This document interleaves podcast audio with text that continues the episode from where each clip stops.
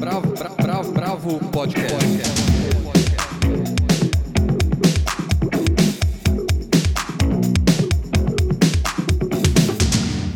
Olá, bem-vindos ao podcast da Bravo. Eu sou Guilherme Werneck e hoje quem faz o podcast comigo é o Almir de Freitas e o Andrei Reina.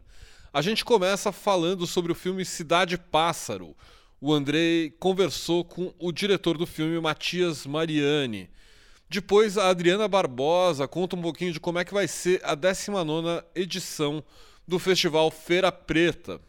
O Almir conversa com a gente sobre a coletânea de contos Sol Artificial do argentino J.P. Zoe. E para terminar, eu converso com o Chico Dub, para falar da décima edição do Novas Frequências, que começa em 1 de dezembro. Bravo, bravo, bravo, bravo. Mas vamos começar pelo cinema. Tudo bem com você, Andrei? Olá, Guilherme. Espero que você, todas e todos que nos ouvem, estejam bem. É, na semana retrasada, a gente ouviu um pouco sobre o filme A Peste, da Maya Darin, é, que é um filme em boa parte legendado, já que os principais personagens é, dessa narrativa falam em tucano, um idioma indígena. Nessa semana a gente volta a destacar um longa brasileiro recente, quase todo acompanhado por legendas. Trata-se de Cidade Pássaro, filme do Matias Mariani que estreia nessa semana em algumas salas de cinema. O filme foi um dos destaques na última Mostra Internacional de Cinema de São Paulo.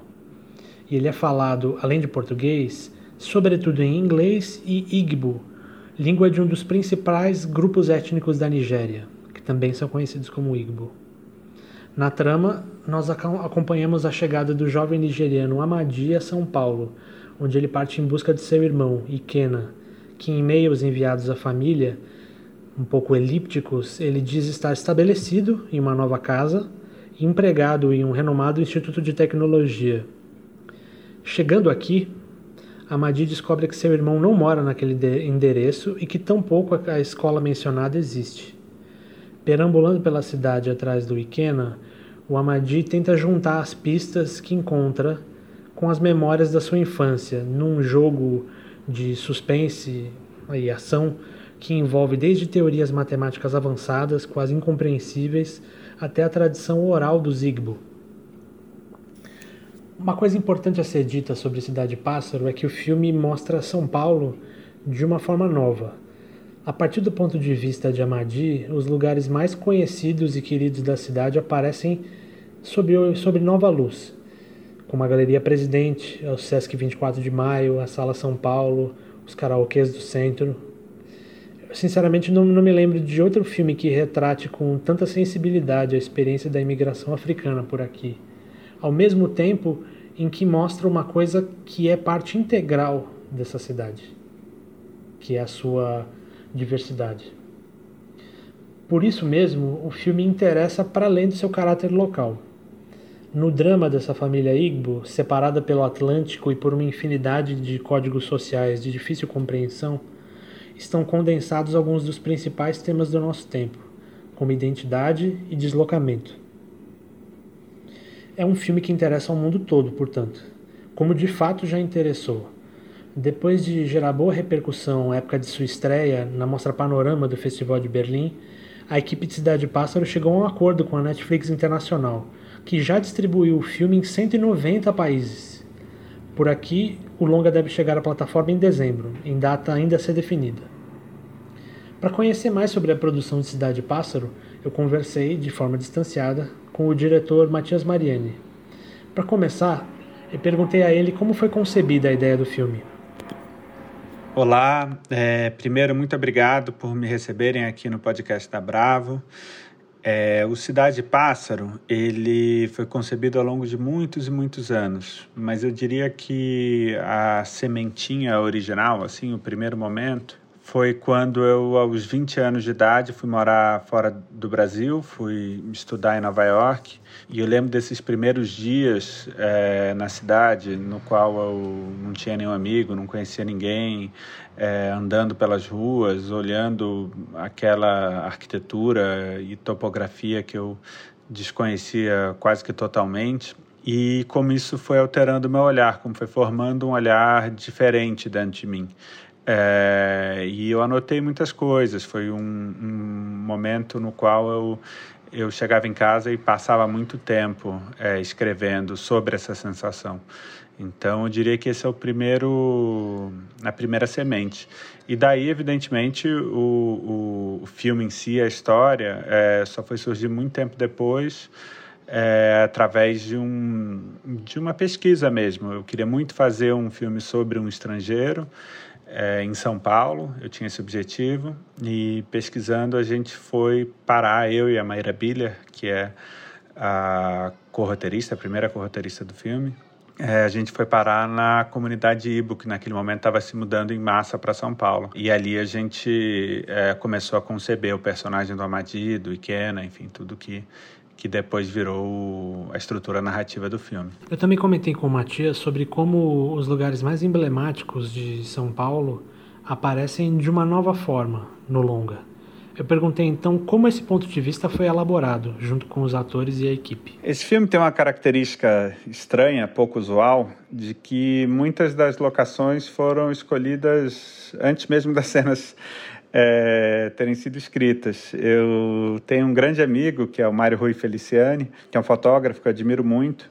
E mais uma vez eu saí para passear com ele por São Paulo, em lugares que ele gostava de ir para fotografar. E nessa oportunidade, também outras, eu fui coletando locações, eu fui pensando em lugares que eu gostaria muito de filmar um filme sobre São Paulo. E quando mais para frente eu sentei para escrever o roteiro, essas locações já estavam se encadeando aos poucos numa história. Então, foi muito natural assim que essas esses fossem os lugares escolhidos para filmar assim é quase como se desses lugares tivesse nascido a história e não o contrário. E outras locações foram se adicionando aí quando a história já estava mais estabelecida trazidas pelos roteiristas ou ou mais para frente pelo produtor de locação. E tinha sempre um desejo meio somático, assim, eu diria, da cidade toda. Nesse sentido, a gente procurou lugares como Jockey Club ou lugares de periferia. É, o centro está representado tanto com galerias é, quanto com a Sala São Paulo também. Então tinha, assim, um desejo de traçar um retrato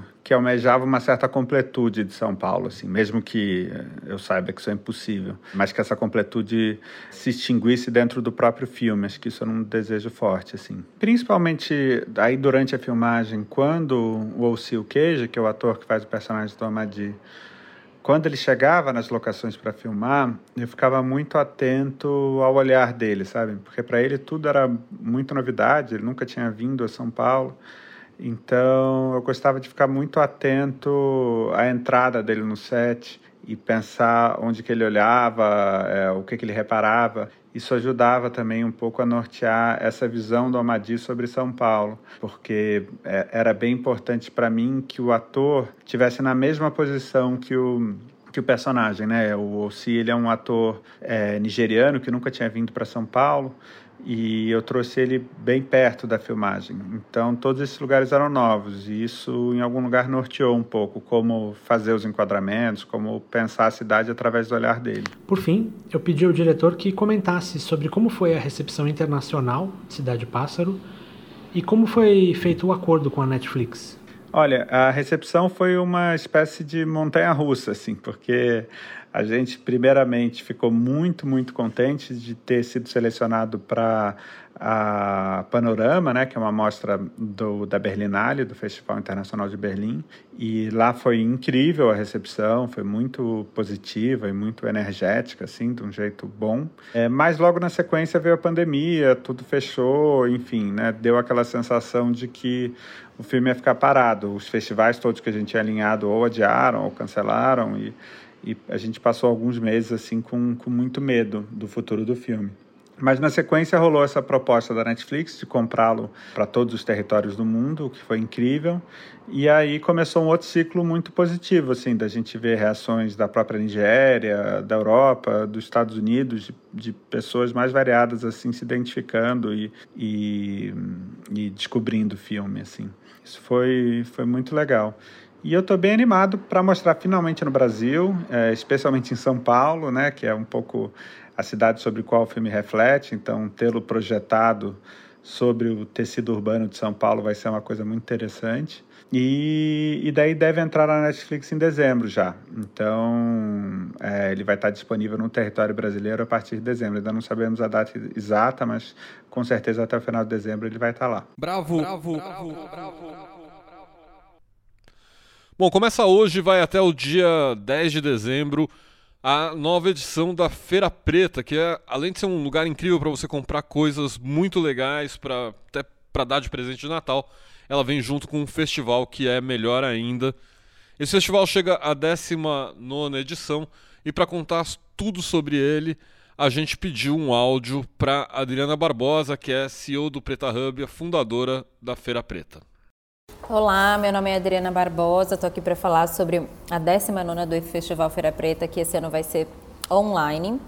Ele vai acontecer do dia 20 de novembro ao dia 10 de dezembro e a gente tem uma série de programação construída, curada por muitas pessoas em diversos temas.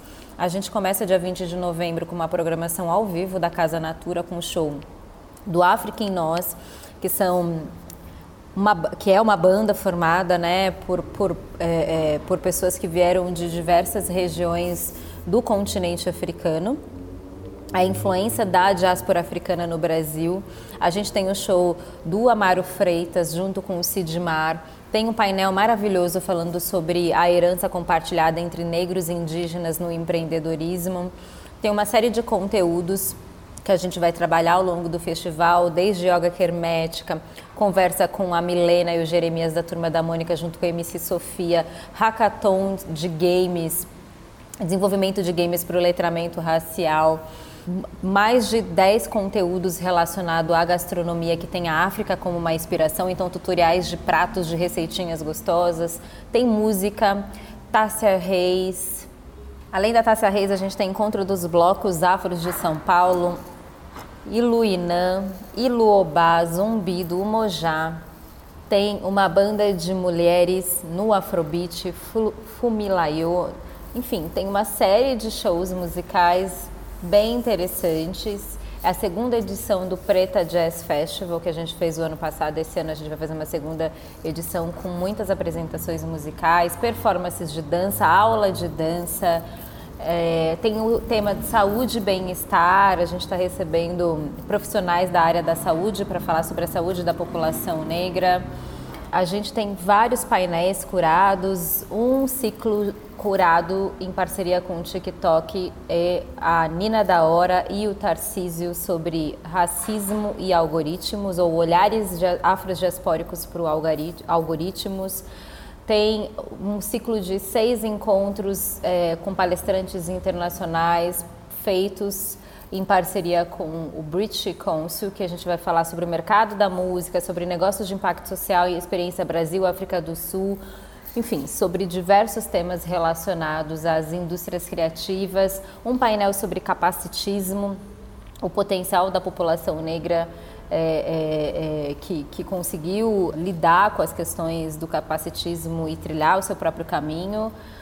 A gente tem um conteúdo ligado à beleza, construído junto com a MEC. O interessante do festival esse ano foi que é, a gente se juntou a muitas marcas, Spotify, é, TikTok, Facebook, é, Instituto Moreira Salles, Sesc, MAC, uh, e outras marcas, Consulado Americano, British Consul, mais unidos para curar conteúdos e espalhar essa programação em diferentes plataformas digitais nesses 20 dias de programação. Então, para quem puder é, assistir, né, prestigiar um trabalho belíssimo que foi produzido, construído, curado por pelo menos cinco produtoras de audiovisual negras e muitos curadores que se propuseram a, a, a, a trazer uma, uma diversidade em diferentes linguagens do conhecimento e da produção cultural. Aguardo todos, todos vocês do dia 20 de novembro ao dia 10 de dezembro através da plataforma festivalfeirapreta.com.br. E se você quiser fazer suas compras, ainda temos uma solução que é acessar a plataforma do Mercado Livre e tem uma área lá, Feira Preta, ou conseguir acessar o link dentro do Festival Feira Preta para fazer as tradicionais compras do final do ano dos empreendedores que participam da plataforma Preta Hub e Feira Preta. Obrigada. Bravo, bravo, bravo, bravo. Bom, agora o Almir vai contar um pouquinho pra gente de um livro incrível novo que vem da Argentina, Sol Artificial, do JP Zoe. Sol Artificial traz um autor inédito até agora no Brasil, o jovem argentino J.P. Zoe, que tirou o pseudônimo de uma personagem de J.D. Salinger.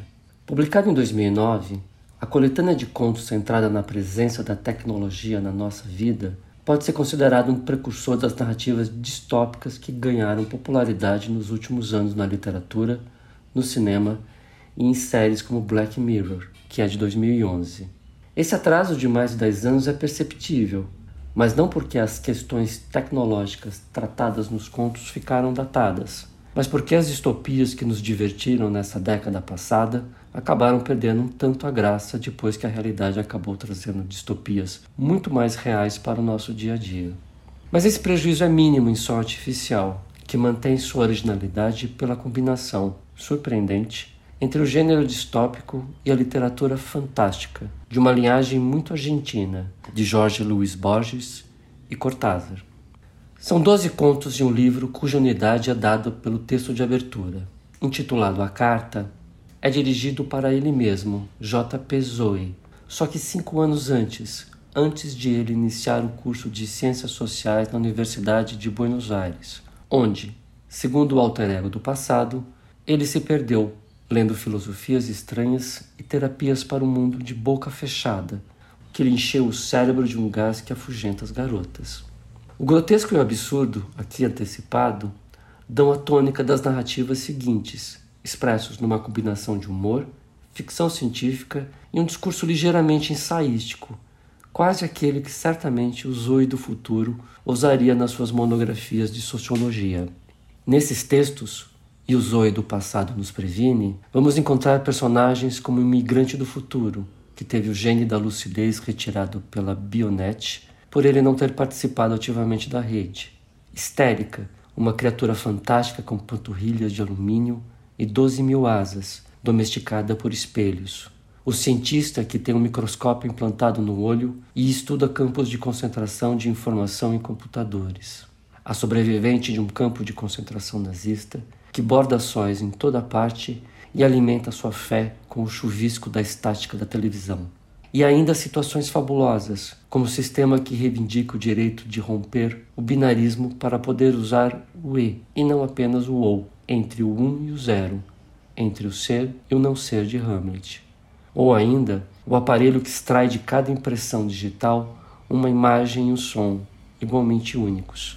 Aqui e ali Algumas imagens mostram bem como estamos nessa fronteira típica do distópico e do fantástico, como o grito do giga prestes a cair da cabeça de um finete.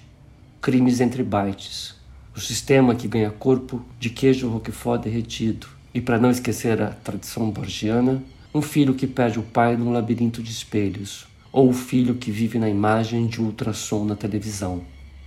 No seu atraso, Sol Artificial nos mostra, de fato, a evidência de como a realidade ultrapassou as primeiras fabulações distópicas em torno das tecnologias de informação, mas prova também que essas fabulações podem resistir ao tempo.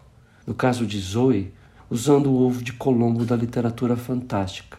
Diferente das narrativas derivadas de Black Mirror, Sol Artificial não transforma em fábula a realidade presente, mas antes a distorce pela imaginação bem na nossa frente. Isso lhe garante sua graça, mesmo que hoje não vejamos mais tanta graça nas distopias.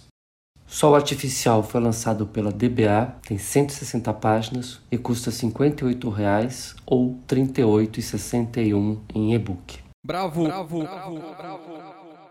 Agora, para terminar essa edição do podcast, eu conversei por Zoom com o Chico Dub para falar da décima edição do Novas Frequências, um dos meus festivais preferidos. Peço um pouco de desculpa com o áudio, porque a gravação do Zoom não ficou perfeita.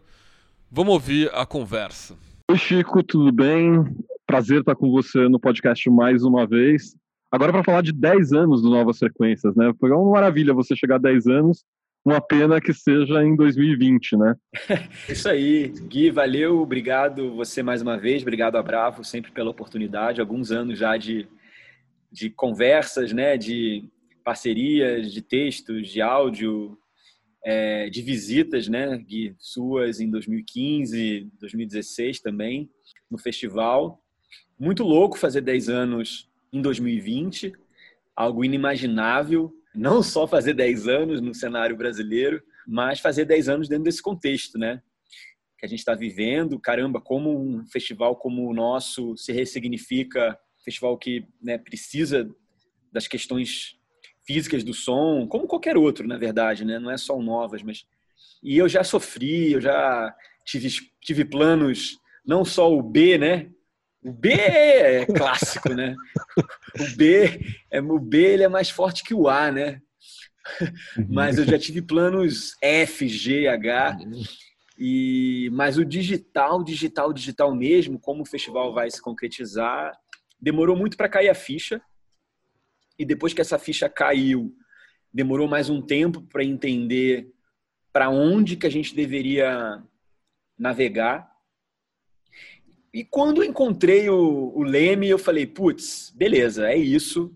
E hoje estou super feliz, porque eu acho que é, a gente conseguiu encontrar um norte, um prumo, e o festival ele é tão novas frequências quanto os outros, se não for mais.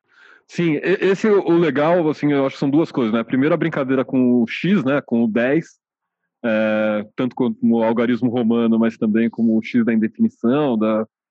E, e também como é, chegar a 10 anos com um festival como esse, né? Eu lembro quando, quando o festival fez 5 anos, a gente conversou e, e você falou, não, agora eu tenho um festival que está estruturado, que vai para frente.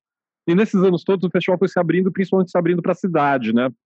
E agora, essa edição, uma coisa que eu noto ao olhar a programação, olhar as obras que você comissionou, é que ela é, quase que traz o Rio de Janeiro dentro de um sentido de diáspora, né? É, é, é tá aí um ponto bem interessante. Tem, né? O festival ele gosta de se, de se, de se reinventar é, a cada ano. Isso não é novidade. Há algumas novidades, várias novidades, talvez esse ano. A questão de não trabalhar com artistas internacionais, uma decisão política, né, num ano é, tão difícil para o ecossistema cultural brasileiro, para a música experimental, então, nem se fala. Não fazia sentido, né? A gente doar o nosso suado dinheiro, nossa suada verba, menor do que em anos anteriores, para um artista internacional que já está se apresentando, que já está cheio dos benefícios, como deve ser, né?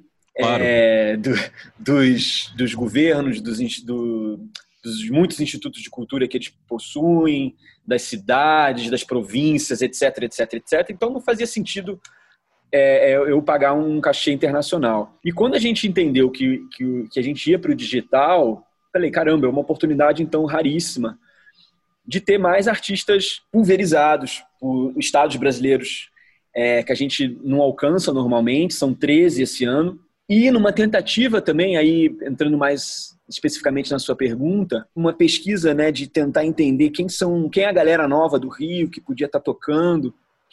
Eu fui encontrar esses artistas de outros estados que estão morando no Rio. Porque o, o, o artista carioca, né, o artista fluminense, é, muitos deles estão em São Paulo, né? Foram para São Paulo nos últimos anos. E, de repente, curioso, é uma, uma surpresa agradável ver que tem gente da Bahia, que tem gente do Ceará, morando aqui no, no, no Rio.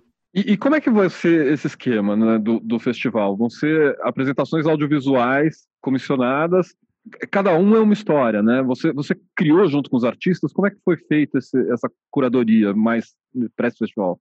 Sim, o audiovisual ele perpassa e ele é a maioria, e eu acho que não me surpreende, né? É uma. Né, a gente está no festival digital, a gente está assistindo tudo pelo site do Novas Frequências, novasfrequências.com. Lá é o hub de transmissão de todas as propostas que a gente vai transmitir. Tem muito vídeo, que acho que é algo inerente, né, como eu estava tentando explicar, por conta da tela, né, a gente já está com uma visualidade aí imbuída nessa questão toda, mas tem muitas peças de áudio também, tem muitos, muitos podcasts, muitos não, dois, mas o, o podcast como, como, como mídia, não um podcast como a gente conhece, né, como a gente vem conhecendo ele, mas o podcast como um exercício de linguagem. Isso achei bem interessante. Tem alguns trabalhos que carregam em si proposições que buscam uma materialidade ou uma visualidade, uma presença que se configura, por exemplo, em alguns lambilambes, daqueles cartazes de rua, que vão ser colados em pontos da cidade e que, que se constituem, que se inserem dentro de uma arte sonora que se chama, por alguns teóricos, de arte sonora não coclear, que é uma arte sonora que vai se referir é, a questões ligadas ao som, mas ela não necessariamente ela, é, ela tem áudio. Então ela fala do som sem ter áudio, né? sem ter som, que é alguma coisa mais ou menos ali que o Duchamp fez no início do século XX. É, os futuristas todos, né? É, com a arte não retiliana, né? Você não precisa da imagem para aquilo se configurar como uma obra de arte. E aí o pessoal nos anos 60, né, deitou e rolou e abusou do, do da, da, arte conceitual, a ideia é arte, né? a arte como ideia. E, e aí esses lambi-lambis, eles são mapas sonoros a partir de trechos de livros de grandes autores é, da literatura brasileira, Guimarães Rosa, Mário de Andrade, Clarice Lispector, que a Camila Proto, que é uma, uma artista de Porto Alegre, vem fazendo essa pesquisa assim meticulosa, científica, de retirar frases do texto que se referem ao, ao áudio, ao som. E aí a gente vai ter isso colado pela cidade como se fosse uma, uma caça ao tesouro, zonas de escuta ali, que é o, é o nome da obra, né? Então, esse, por exemplo, é um trabalho que carrega em si uma, a questão da visualidade, outra peça da, da Fronte Violeta, né, da Ana Helena e da Carla, que tudo bem que você pode assistir o vídeo na sua casa, mas o grande barato é adquirir incensos que elas, elas mesmo configuraram, conceberam, criaram, para você ter uma espécie de experiência imersiva e sinestésica, sensorial, né? Como é que vai ser para chegar esses incensos na mão das pessoas? É uma logística. A gente sempre arruma uma sarninha para se coçar.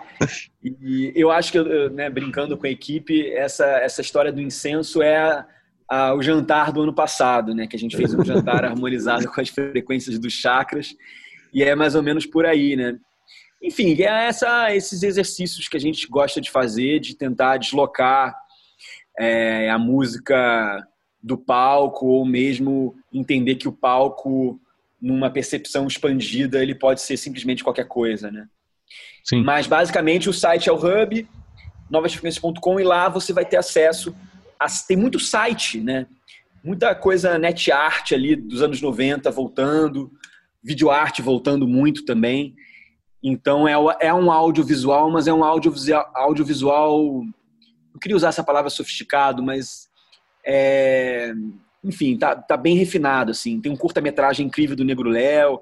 Então é, é um audiovisual realmente amplo, né? Videoclipe, tem um, pouco, um pouquinho de tudo mesmo.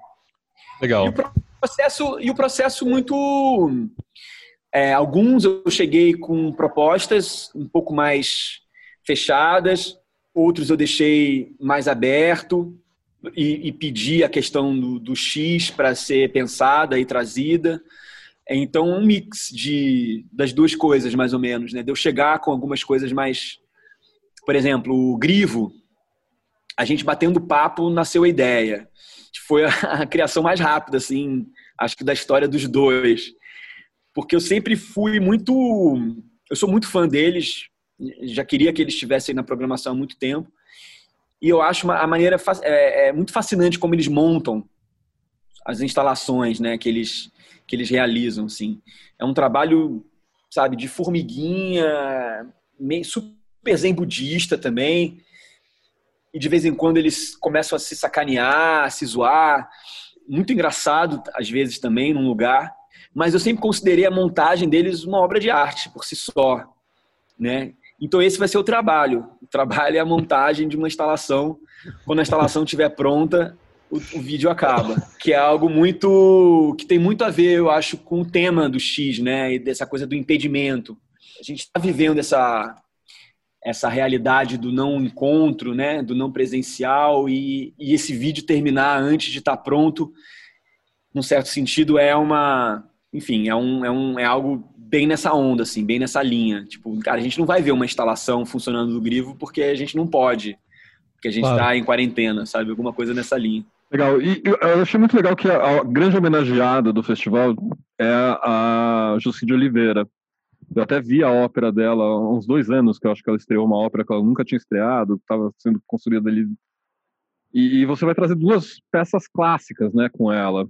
Como que você escolheu a Josi nesse momento, assim? Porque a Josi, ela tem essa coisa física do som muito presente, né?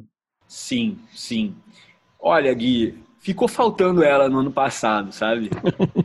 né, no, no, né, ano passado, contando aqui para o público, pro público ouvinte, a gente teve a Beatriz Ferreira, uma argentina que inclusive é da mesma idade da Jussi, 84 anos. A gente teve a Eliane Radig, não é, presente, mas uma peça que ela compôs para um dentro de uma série bastante longeva, extensa, melhor dizendo, de de peças é, acústicas que ela está compondo nos últimos anos, uma peça para bateria. E aí, quando eu vi as duas já na programação, chegando perto do festival, eu pensei, putz, está faltando a Josi aqui para a gente ter uma tríade, sabe? Para a gente ter ali uma trilogia de grandes divas da música eletroacústica internacional. E aí fiquei com essa com essa pulga atrás da orelha, essa autocrítica exacerbada de tipo, faltou Josi esse ano. E aí, putz, com 10 anos fez todo sentido de trazer ela para elencar, né, para figurar à frente aí do, do, elenco como destaque, como artista homenageada. Tudo muito muito rápido, muito, né, eu tava contando, né, brincando dos planos B, 6, Ds e por aí vai. É uma artista que precisa, né, de uma de uma antecedência para criar, não só pela idade, mas também pela agenda muito atribulada. E aí, eu inclusive pedi, queria muito uma peça para piano e eletroacústica. E ela tem, né, esses, os intérpretes dela, sabe? Ela tem um, um grupo de intérpretes fiéis, digamos assim, ao trabalho dela, que ela gosta muito de usar e, e prefere não utilizar intérpretes que ela não conhece, intérpretes novos. E aí a Kessia Decote, uma pianista, estava em Londres, não, não voltaria a tempo e a gente estrearia um trabalho só foi executado uma vez na Alemanha, no final dos anos 70, início dos 80. Então seria realmente muito incrível é, a gente fazer essa estreia dessa obra para piano eletroacústica no Brasil, mas acabou não dando certo. E aí é ela que propôs a história, dessas histórias que a gente vai, vai fazer no dia primeiro, inclusive na estreia né, do festival, que é o La Loba e o Naked Diva, que aí são trabalhos para voz e eletroacústica, a voz da Gabriela Geluda e a eletroacústica com o Marcelo Carneiro, que aí é um, é um grande colaborador é, tra no, no, trabalho dela e que vem executando essa parte de espacialização das peças dela já há alguns anos. É, é, mesmo a Gabriela já tem trabalhado com ela também há alguns anos, né? É, é uma zona de conforto, né? E, e uma, uma, outra coisa que me assim, puxou, chamou a atenção, assim, muito foi ter a Grace passou, que para mim é das melhores dramaturgas de hoje. Assim, a Grace é uma potência. Todas as vezes que a gente conversou com ela foi incrível. É, trazer a Grace para Nova Sequência para mim, falei, poxa, tem alguma coisa diferente, nova, que é trazer essa linguagem que é uma linguagem, tudo bem, que a Grace faz cinema, mas é uma linguagem muito teatral, né? É, e isso eu não tinha visto no festival ainda. É um festival que está bem diferente, né? Não só a questão esquemática, a questão que perpassa o formato, mas ter, por exemplo, o João Paulo Cuenca, né, ter o Thiago Rocha Pita, enfim, ele está super, enfim, amplo, né, nesse, nesse, nesse lugar do, do hibridismo, né, de ter artistas de outras linguagens da arte, mas que flertam com o som, que flertam com a música e com parcerias, enfim. A Grace, ela vai surgir de um namoro que eu venho tentando, que eu vinha tentando fazer com a Bienal de São Paulo, no mundo pré-pandemia estava se configurando que a gente ia conseguir criar alguma coisa presencial né, no, no, no, prédio da Bienal, que eu espero ainda conseguir fazer no ano que vem, 2021. Isso ainda está sendo conversado. Nos adiamentos, na impossibilidade da, da Bienal manter né, as datas do ano passado, a gente entrou num, num, num hiato, e aí de repente isso volta assim, uma grande surpresa do Paulo Miada, falou: Chico, eu acho que a gente continua conseguindo trabalhar de alguma forma esse ano, não presencial. O que, que você acha dessa ideia? Não, não havia ainda Grace Passou, mas havia a ideia de. Porque ele, ele, esse ano, né? Na verdade, ano que vem, mas é, na, na, configuração do desenho da 34 foi, foi, foi, foi criado a ideia de ter alguns enunciados né, a palavra que eles estão utilizando, a curadoria, alguns enunciados que vêm de fora do, do ambiente das artes visuais, mas que se colocam como propícios para cruzamentos com uma, uma, linguagem mais, mais específica das artes, né?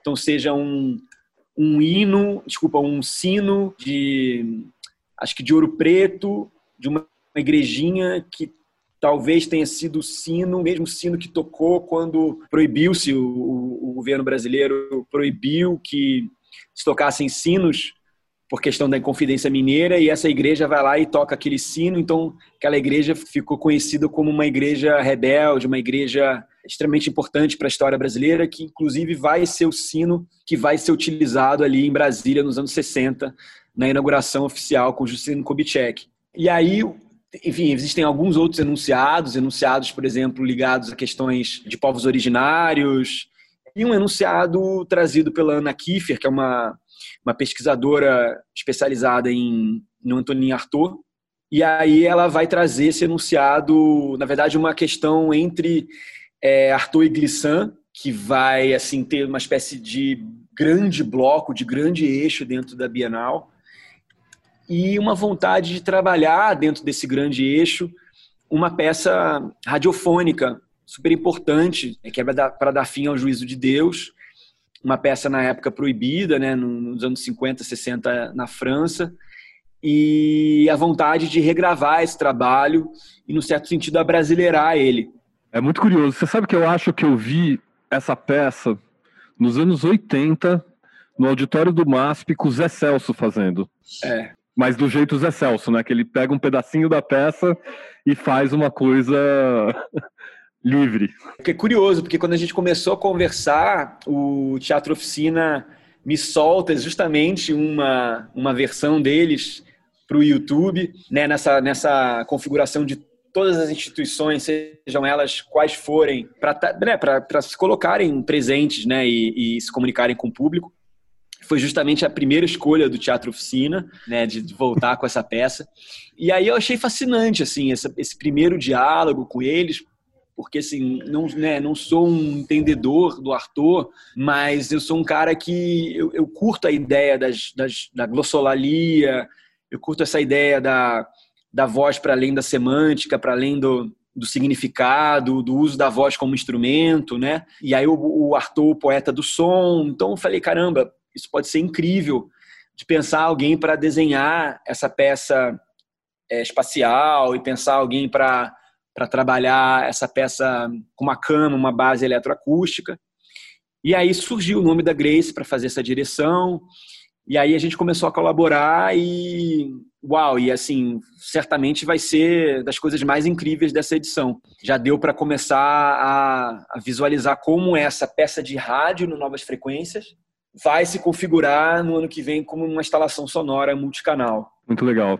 E uma última pergunta para, assim, uma coisa que para mim sempre foi importante no Novas Frequências era que você tinha esse momento da, da música mais experimental, da música eletroacústica, da, mas você também tinha um momento muito forte de festa, né? Um sentimento de festa, né? A festa esse ano não acontece, né?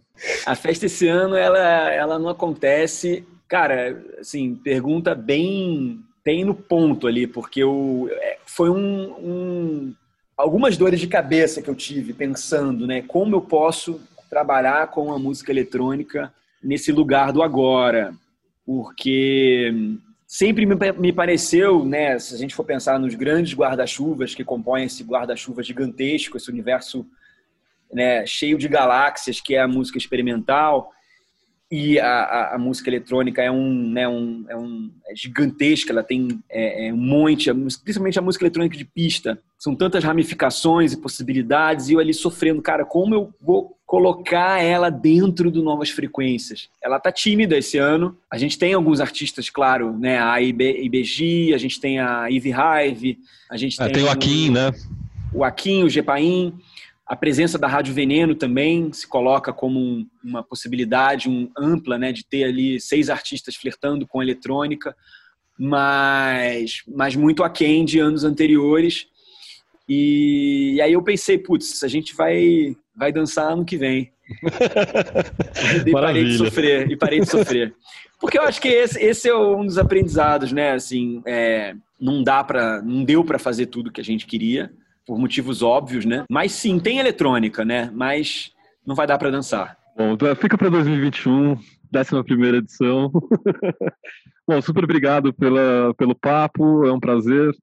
Vou vir assistir a sequência a partir de 1 de dezembro, né? Exatamente, do 1 ao 13, programação já está toda no site, bonitinho, novasfrequências.com. E é isso, aguardo vocês, espero vocês lá, venham de ouvidos bem abertos. Bravo, bravo, bravo, bravo. Bom, é isso. O podcast da Bravo fica por aqui. Até a próxima. Beijos. Bravo, bravo, bravo, bravo, bravo, bravo, bravo, podcast.